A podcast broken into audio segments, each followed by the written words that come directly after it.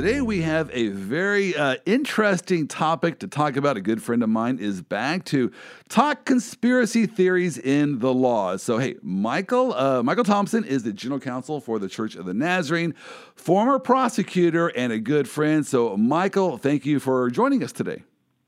Thank you, Joel. Good to be with you. Now, you sent me an email uh, a while back. And by the way, Michael, when you do send me emails, I love it.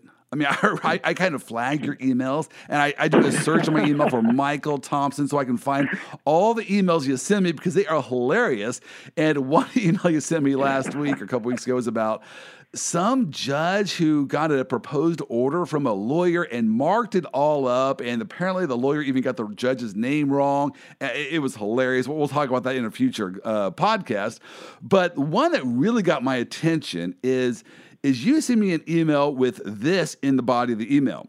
Not sure if you have heard of the 13th conspiracy theory that a missing constitutional amendment stripped citizenship away from all attorneys. And I got to tell you, since I'm an attorney, that's a great way to get someone's attention. And so, uh, hey, welcome to today's podcast.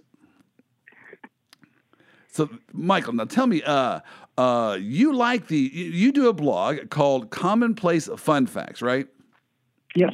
What what caused you to come up with that kind of a of a, of a blog? Well, just explain because I find it a fascinating blog. The things you find to write about, I have no idea where you got this information, but um, uh, yeah, tell me what is the, the idea behind this commonplace fun facts?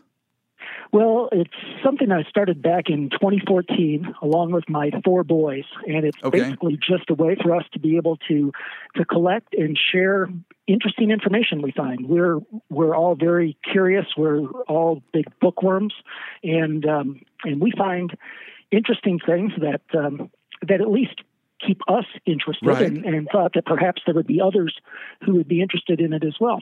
So I started writing this um, commonplace fun facts.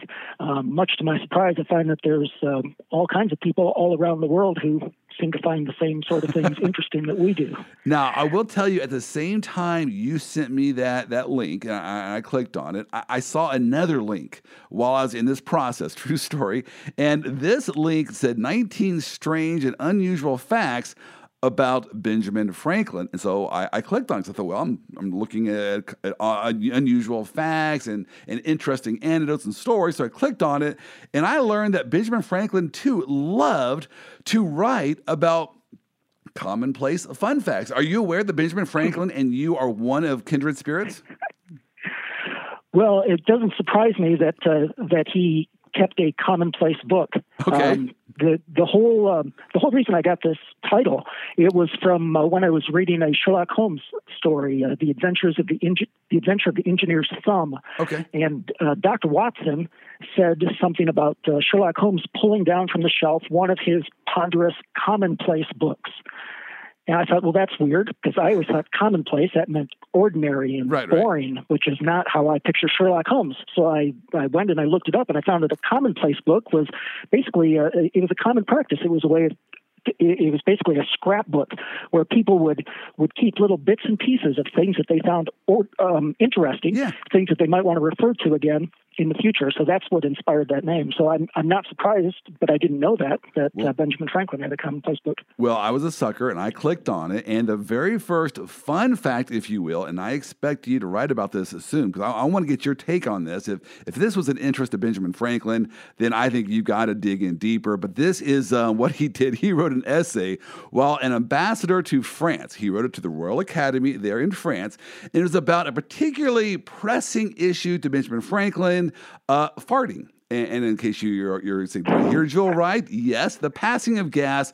That's what he wrote about in an official memo to the Royal Academy of France. And this is what he said It is universally well known that in digesting our common food, there is created or produced in the bowels of human creatures a great, great quantity of wind. That the permitting of this air to escape and mix with the atmosphere is usually offensive to the company from the fetid smell that accompanies it. And then, of course, he goes on and on. But I, I, can't wait to get your take on this particular issue.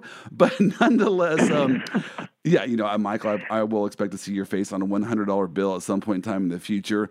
But I want to talk about a more, more impressing issue today, and that is I'm a lawyer. Am I a citizen of America? You sent me this email. Unpack what this issue is about. Yeah, so I came across this while doing some research for um, another article that I wrote about the sovereign citizen movement. Okay. Now, I don't know if you're very familiar with that. I've I first heard about it. People stop yeah, you and say, I hey. first encountered them when I was a prosecutor okay. back in Illinois. And uh, it's it's this weird, kooky movement, and it's much bigger than I ever dreamt at that time. Of people who who look at this um, they look at uh, basically everything except the Constitution and actual law as being authoritative. They look at Black's Law Dictionary okay. as having superior language to any statute. Um, they still point to the Articles of Confederation, and they they use all these obscure things in order to explain away why they don't have to be held accountable. So right. the, the, way I first encountered them was um, a fellow coming into my courtroom for for traffic court, and he claimed that uh, we all lacked jurisdiction over him because the American flag had gold fringe on it, which meant that we were subject to admiralty law, not um, not uh, any other kind of law. And since we weren't out on the ocean, then he didn't have to listen to us. Yes, so that just gives you kind of an idea of the, the mindset here. You, you definitely but get those. Out of that, go on. Out of that came this uh, whole thing about uh, thirteenthers is uh, is what this one is called. Okay. What is or in reference to the um, supposed uh, 13th Amendment to the Constitution that everybody has forgotten about. No, what do you mean 13th? There is a 13th Amendment dealing with slavery, but yes. you're saying there's another 13th Amendment, almost like another 13th floor at a hotel. Uh, what is this other amendment? How, how did it come to be? So to uh, to understand this, you've got to go back, I guess, to the right around the beginning of the 19th century.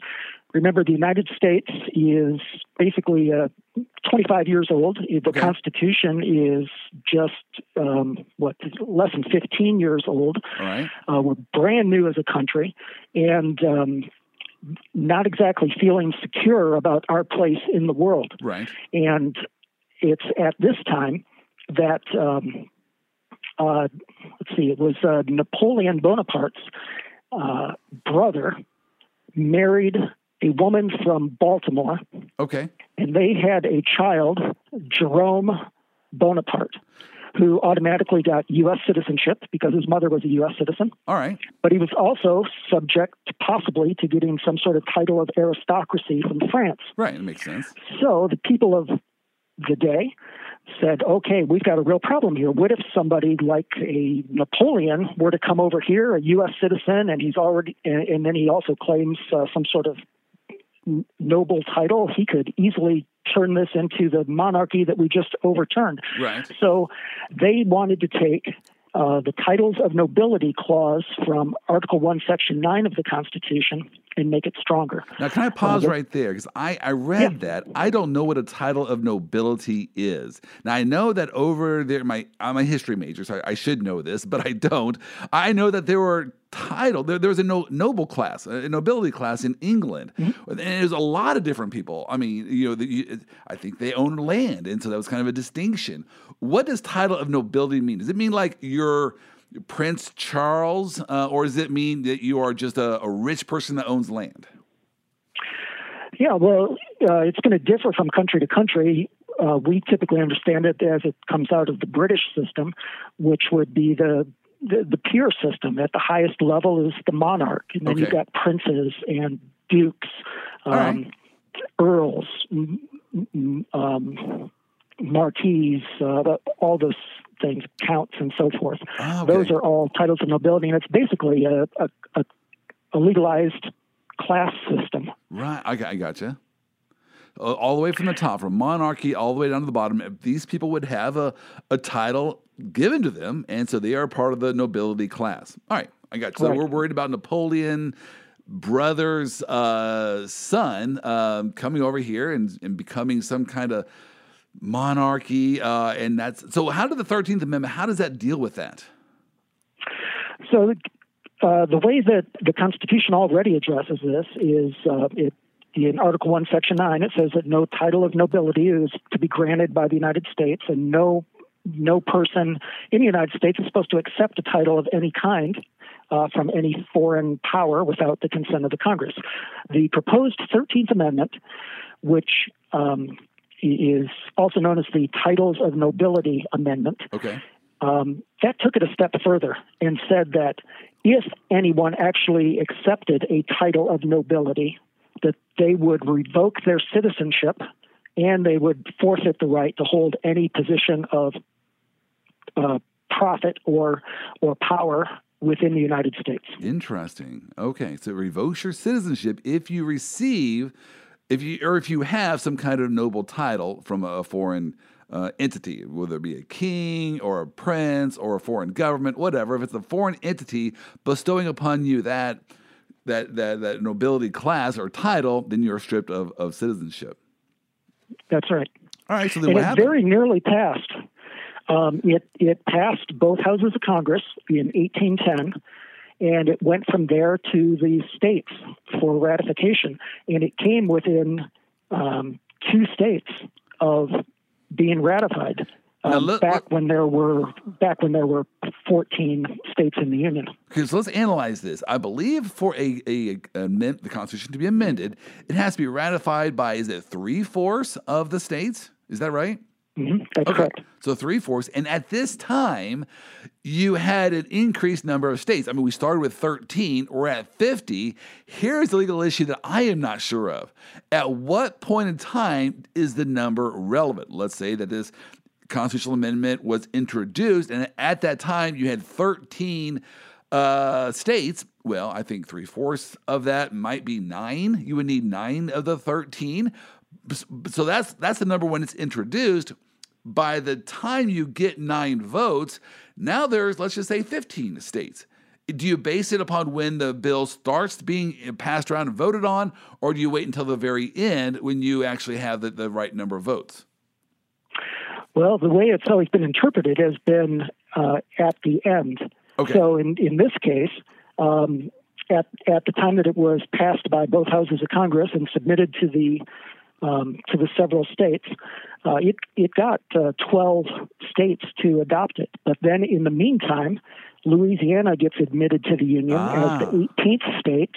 That increased the ratification threshold to 14. Okay. Um, and um, and it was it was when New Hampshire adopted or ratified uh, the Titles of Nobility Amendment that brought it up to 12 having ratified it, and the threshold is 14. But so, no other states have taken action on this since 1812. And um, so now there's 50 states in the union. Okay, right. So the amendment would need an additional 26 states. Okay, so it's probably dead in the water right now. Be, right. Right, right. Although it's it technically isn't.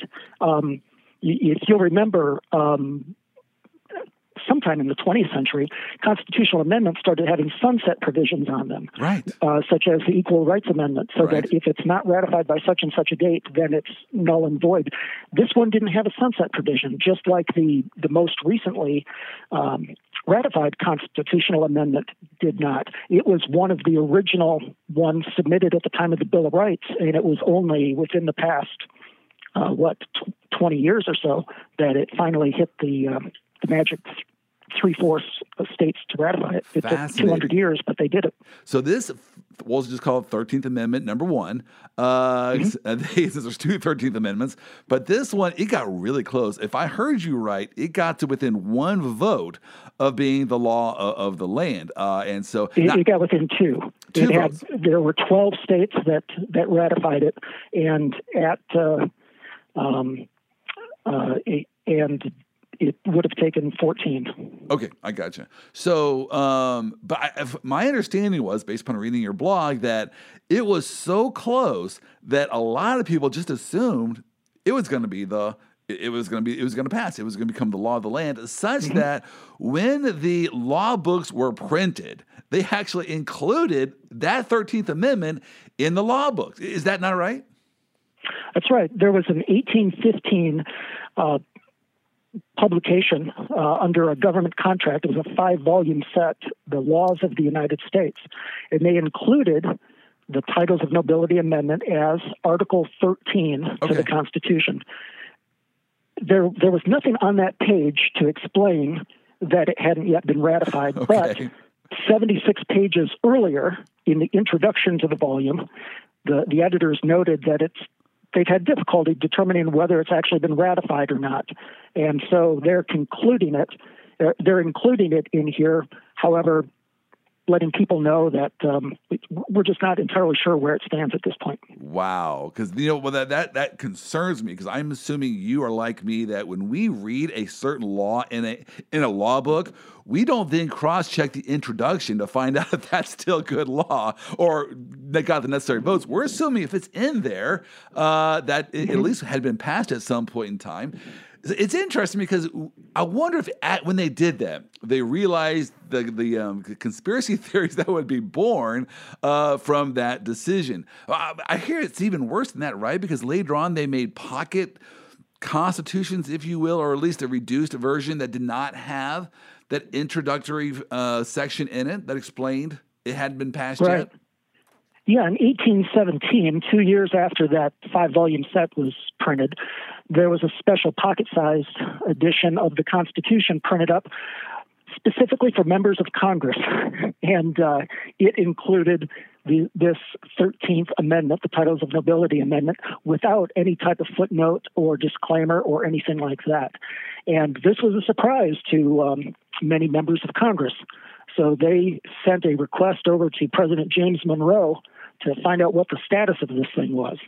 He enlisted uh, then Secretary of State John Quincy Adams and told him, look into this, find out what's going on. That's right. something that today you, you would think something as important as the Constitution would be an easy place to check, but it wasn't that way back in 1818.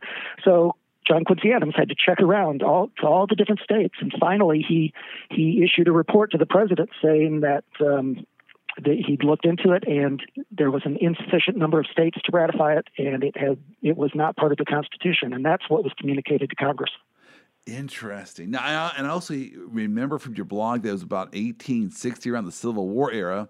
There was also some other documents, books, uh, law books that contained the 13th Amendment without any kind of clarifying language. So you mm-hmm. can see why some people uh, are saying with a straight face hey, look, there there was this 13th Amendment. Look, it's actually in the law books, and it's not like today where you have all kinds of press releases and you know um, all the kind of written history we have today. Back then, you have actual written books that says it's it's part of our constitution. It's part of the law. So mm-hmm. I can see why some people at least hold on to that. That's not the craziest thing I've, I've heard. But yet, you also point out some reasons why no, this is um, the Thirteenth Amendment, Amendment was never actually passed and ratified. Uh, explain some of your, uh, I think, better arguments why we know that the Thirteenth Amendment did not get the necessary votes. Well, first of all, we should say that from 1818 on until until the 1980s, nobody seriously thought that this had been ratified. Uh, because when uh, th- there was uh, prior to the 13th Amendment that we now recognize as the 13th Amendment, right. um, th- there was another one that was introduced. It failed to pass, but it was entitled "Proposed 13th Amendment to the okay. Constitution of the United States." Good. So they they clearly did not think that uh, there was um, that the Titles of Nobility Amendment had been enacted. Um, and nobody acted as if it was. Um, this is remember, we're talking about titles of nobility, and um, uh, this, which which we'll get into a bit about how that does or does not apply to attorneys. That is but, the big question I'm dying to get to. But yeah, we're just kind of holding that off to the side for a minute. How How is it going to apply to strip my citizenship away? I got to move to to I don't know Bermuda, somewhere like that. But um, yeah, I'm sorry. Go on. But uh, Congress in those days, I mean, this is in the days prior to used car dealers, so their only other profession to reach out to for politicians is lawyers. Okay. So that's who Congress is primarily made up of. Right. And uh, they're the ones who they they're the ones who have been handling all of this legislation. So um, when we get to this part here about how it affects the um, citizenship or lack thereof of attorneys, that's an important thing to remember. Well, let's get there right now. So you, uh, you teased this whole topic to me with hey, what about this 13th Amendment that stripped citizenship away from all attorneys? And thank goodness this was never put to vote by the American public because I'm thinking, yeah, why not? If we can get rid of lawyers and finally fulfill what Shakespeare asked us to do, now, when was that? Henry VI First thing we do, let's kill all the lawyers. Well, I, I, I don't want to actually put that to the test, right, and see whether or not they would want to do that. But uh, yeah, connect the dots there for us. How does this relate to lawyers not being citizens? Well, I will try to connect the dots, but in order to fully connect the dots, you kind of have to suspend disbelief. Uh, you you have to enter into a sort of a um, a fantasy world um, or skip over some of these connecting points. But I'm going to try my best okay. to um, to get you there.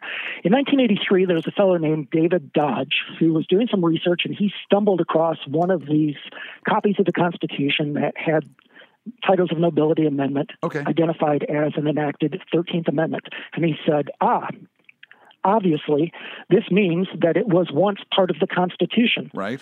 But since we don't see it in the Constitution now, there must be a conspiracy. Ah. Somebody must be trying to make us forget that it ever happened. Um, and so, he, so he threw that out there, and that got into the hands of some of these sovereign citizens. And uh, as I noted in my article, when you give conspiracy theories and obscure legal documents to um, to sovereign citizens, it is like giving whiskey and car keys to a teenage boy. They uh, just go nuts with it, right. and so here's where the here's where the conspiracy is. First of all, they claim that the amendment actually was ratified, and the state that put it over the top, they claim, was Virginia. Okay. Um, before Louisiana was admitted to the Union, and it and it took 13 states to ratify. Um, they claimed that Virginia was the 13th state okay. to ratify it. Um, now, in point of fact, Virginia did uh, take up the matter, and their records show that they specifically voted not to ratify the Titles of Nobility Amendment. However, um, records, the way that they were kept in those days, are not as precise as now. And the governor of Virginia, um, sometime later, went back and tried to look for the specific document that rejected titles of nobility amendment. Okay. Couldn't find it. Ah. Um, he couldn't find anything that said that it was adopted, but he couldn't find anything that says that it was rejected. However, um, the uh, the theory is the conspiracy theory is that the, the document disappeared to cover up the fact that Virginia actually ratified it and it actually did become part of the Constitution. I can see how conspiracy theorists would go that way. It seems convenient for them. So let's assume then that Titles of Nobility Amendment is part of the Constitution. All right. Um, you, of course, remember, Joel, when you were um, admitted to the bar that you took an oath pledging uh, loyalty to Her Majesty the Queen and um, to always honor her. You, you, remember that, don't you? Man, it's been so long ago. You know, there's a lot of people there, and I, I, I think yeah. I would have remembered uh, something like that, though. I, that might have. She didn't. She didn't personally attend your swearing-in ceremony and knight you or anything like that. I might be confusing that with the whole Naked Gun, where you know, uh, Lieutenant uh, Lieutenant Drebin um, tackled the Queen yes. there on the wedding cake table. But um, no, I, I, I don't remember that. Well, the, the sovereign citizens, the 13thers, they remember this a lot better than any of, of us attorneys do because, according to them, um, if if you are an attorney, you're entitled to use Esquire after your name. Okay. And Esquire, that's a title of nobility conferred by a monarch. Ah. And and on top of that, the only organization that certified lawyers was the International Bar Association, which was chartered by the King of England. And bar, uh, like being a member of the bar, bar is actually an acronym, acronym that stands for um, British Attorney Registration. Okay, all right. so all of those things put together mean that any of us who are attorneys obviously we have accepted a title of nobility, title of nobility conferred upon us by a, a foreign power. So we uh, lose our citizenship, and any who are employed as uh, as especially as federal judges or federal prosecutors um, have to forfeit their positions and their pay. Wow. You know, you know, uh, Michael, I gotta tell you, I have a big smile on my face right now because I think I'm I am receiving this story a little bit different than what you maybe you are intending, but I am receiving this as I'm part of the nobility class. I mean, I am. I, maybe I've been lying to become king of England, and certain things happen. I don't know, but yeah, I, I, put Esquire by my name twice. I think in my career, so I sure I'm. A, I'm a noble person. I, I, have no idea what this means for me now. Um, but surely it's got to mean something. Do you think uh, Prince Charles will let me come over and and you know? I hear there's room now at, at the um uh the what do you call the place where they all live over there in England? I forget the name of the uh, Queen's Castle. It, it, escapes me right now. Oh, Buckingham Palace. Buckingham Palace. Yes. Yeah. Uh, I hear that there's a, a, a, vacant room now since someone, you know, married an American citizen and then moved out of there. Uh, Prince Harry moved out, so I can take over his digs. But uh, interesting. Now, do you use Esquire by your name? Uh, I do not, and I'm I'm actually probably going to write an article about this at some point. I I've got all the research done about why it is that we don't use doctor, the title doctor. Yeah, why um, not? Um, well, it it kind of goes back to the whole prohibition against um, advertising.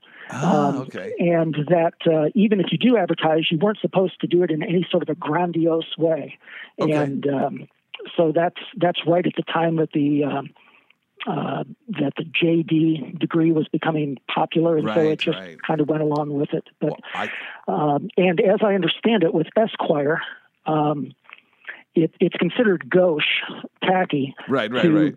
affix it after your own name. Right. Okay. But if I'm writing to you, and and I want to put Esquire after your name, that's absolutely acceptable. Ah, okay. But we probably have to check with Her Majesty since she's the one who conferred those titles on us. I'll next time I see her, I'll, I'll check with her uh, to, to, find. My goodness, she is um, an amazing woman. I mean, has she not in your lifetime always looked the exact same? and yet she's still going strong. I just uh, she has to be a medical marvel. I have no idea how she she does. I did it. A, I did an article uh, month or two ago, I think, about some conspiracy theories related to the Queen. Okay. And there's actually a huge movement out there that believes that she is immortal. Um, I would there's buy also that. a movement that believes that she's an, uh, a lizard person. Um, okay, that would and there's, there's actually a religion that's uh, based upon worshiping uh, uh Prince Philip. Uh, so there's uh, some interesting stuff. Well, you know, I don't understand the entire dynamic of what it means to be a king today. I mean, all I know is from the history books. I'm not sure when it actually changed. You know, when the king went from this is someone to be feared to right now the monarchy is ah, it's kind of you know the subject for uh, you know uh, tabloid news and things like that and paparazzi. But um, do you think to open up supermarkets? Right. Yeah. Do you think there's any kind of animosity there in that family between Prince Charles and the Queen? Is like, come on, Queen. Uh, how's your health doing? I, am kind of old myself. I want to be king at some point in time. I mean, why won't she let Prince Charles be king? I, I don't get that, but hey, you know. Well, it is a creepy setup. How would you like it if you're you're raising your kids for a particular job that they can only do once you're dead? Right. Um, I don't get that aspect of it. and then Prince Harry comes over to the United States. Really? You're, you're going to live in the United States as a prince of, of England and what that means? I that that uh, whole area just amazed me as a history major to find out or to analyze why do we even care? But nonetheless, I got to tell you, your story is, a, is an amazing story. Uh, lawyers, we are the, the no, nobility class, and uh, whether or not we are citizens or not. So here's the bottom line, Michael. Do I have to pay taxes? Well, that's what I want to know. If I'm no longer a citizen, I want my money back. That's all I'm suggesting.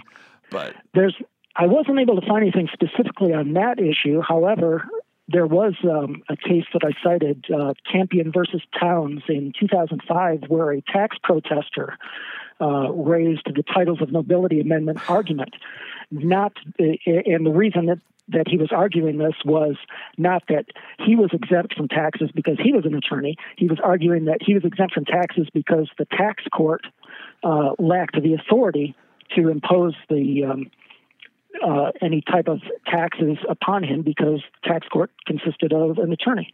Wow. Well, Michael, you never fail to amuse me. I love your stories. Keep them coming. And I cannot wait till you write the blog on whether or not I can use doctor and be some kind of pretentious, uh, you know, person. Uh, I, I, don't know. My general rule of thumb is with doctor, it, it, if you are in a, um, uh, let, us say you're in a theater, right? And someone yells, Is there a doctor in the house? And you're a lawyer, you better not speak up because you are not needed in that situation. They're wanting a medical doctor. But that, that's just my take on it. I could be way off base there with that.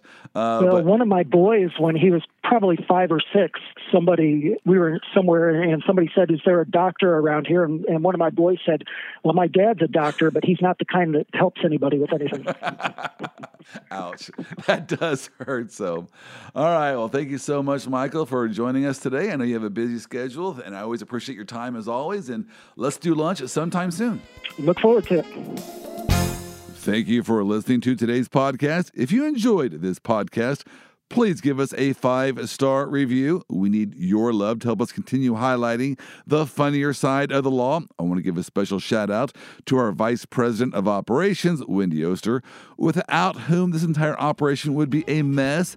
Sean Wynn and 15.5 Features for making me sound way better than I actually do, Brooke Bolin for spreading the good word about us, and Ryan Kuhn and Paul Kuhn of Triplicity Marketing for our technical and computer support.